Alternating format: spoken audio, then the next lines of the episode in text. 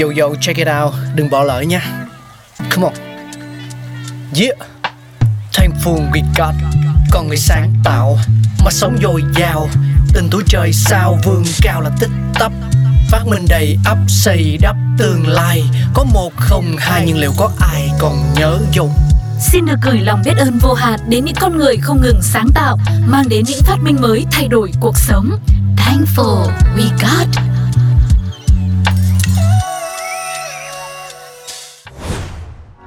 Chào mừng quý vị và các bạn đang cùng đến với Thankful We Got. Và bây giờ thì hãy ngược dòng thời gian để tìm hiểu về nguồn gốc ít người biết về món mì Italy nổi tiếng. Ban đầu thì mì pasta là món dành riêng cho giới quý tộc Italy. Sau đó thì nó dần trở nên phổ biến và được ăn bằng tay ở thành phố Napoli. Mì pasta là một món ăn đặc trưng của Italy, tuy nhiên nguồn gốc đầu tiên của nó vẫn là một chủ đề gây tranh cãi. Theo một cuốn sách của nhà thám hiểm Marco Polo vào thế kỷ 13, thì mì pasta có nguồn gốc từ một đất nước khác. Tuy nhiên lập luận này ngay lập tức bị bác bỏ khi xuất hiện một ghi chép của nhà địa lý học Hồi giáo An Intrissi. Món ăn này đã được sản xuất ở Sicily, phía nam bán đảo Italia vào thế kỷ 12. Khi đó pasta là món ăn dành cho những người giàu có trong dịp đặc biệt. Ngược lại thì với nông dân, có khi cả đời họ chỉ được ăn món này đúng một lần duy nhất. Đến thế kỷ 17-18, khi mà giá thịt và rau tăng, mì pasta dần trở nên phổ biến và được sản xuất đại trà ở Napoli, thành phố lân cận Sicily. Theo ghi chép của đại thi hào người Đức Goethe năm 1787, mì ống có thể mua với giá rẻ ở khắp mọi nơi trong thành phố. Món ăn này được chế biến đơn giản cùng với phô mai. Mì pasta khi đó không được ăn bằng muỗng, nghĩa mà phải bốc bằng tay rồi cho vào miệng. Đó chính là một nét văn hóa thu hút du khách đến với Napoli.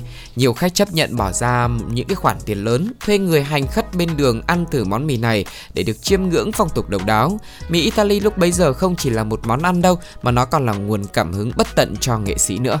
Trước đây thì mì Italy chỉ sử dụng một loại gia vị là phô mai cứng thôi, và đến thế kỷ 19 thì người ta bắt đầu thêm nước sốt cà chua vào. Cách sản xuất mì Italy thay đổi nhiều trong thế kỷ 20. Thay vì hong khô sợi mì bằng gió và ánh mặt trời thì nhiều nhà máy chế biến và sấy khô mì bằng lò điện. Không còn là món ăn đường phố được bốc bằng tay, mì Italy dần phổ biến trong các bữa cơm gia đình. Chính sự thay đổi này khiến cho mì Italy quay về với đúng cách ăn truyền thống của mình là dùng muỗng và dĩa từ thế kỷ 14. Tùy thuộc vào cách sử dụng các loại nước sốt khác nhau mà mì Italy có thể chế biến thành nhiều món. Mì sốt cà chua là một trong những món được nhiều người yêu thích và lựa chọn nhất, có lẽ bởi vì nó dễ ăn nhất, vị phổ thông nhất. Tiếp đó là sự kết hợp giữa phô mai và kem tươi để tạo nên món mì Italy sốt kem độc đáo. Món này thì những người nào mà thích béo một chút thì có lẽ đây sẽ là một món khoái khẩu.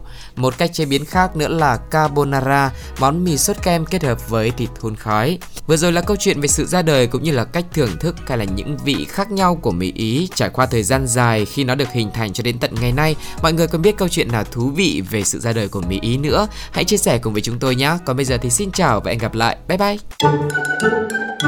Các bạn đang nghe Radio.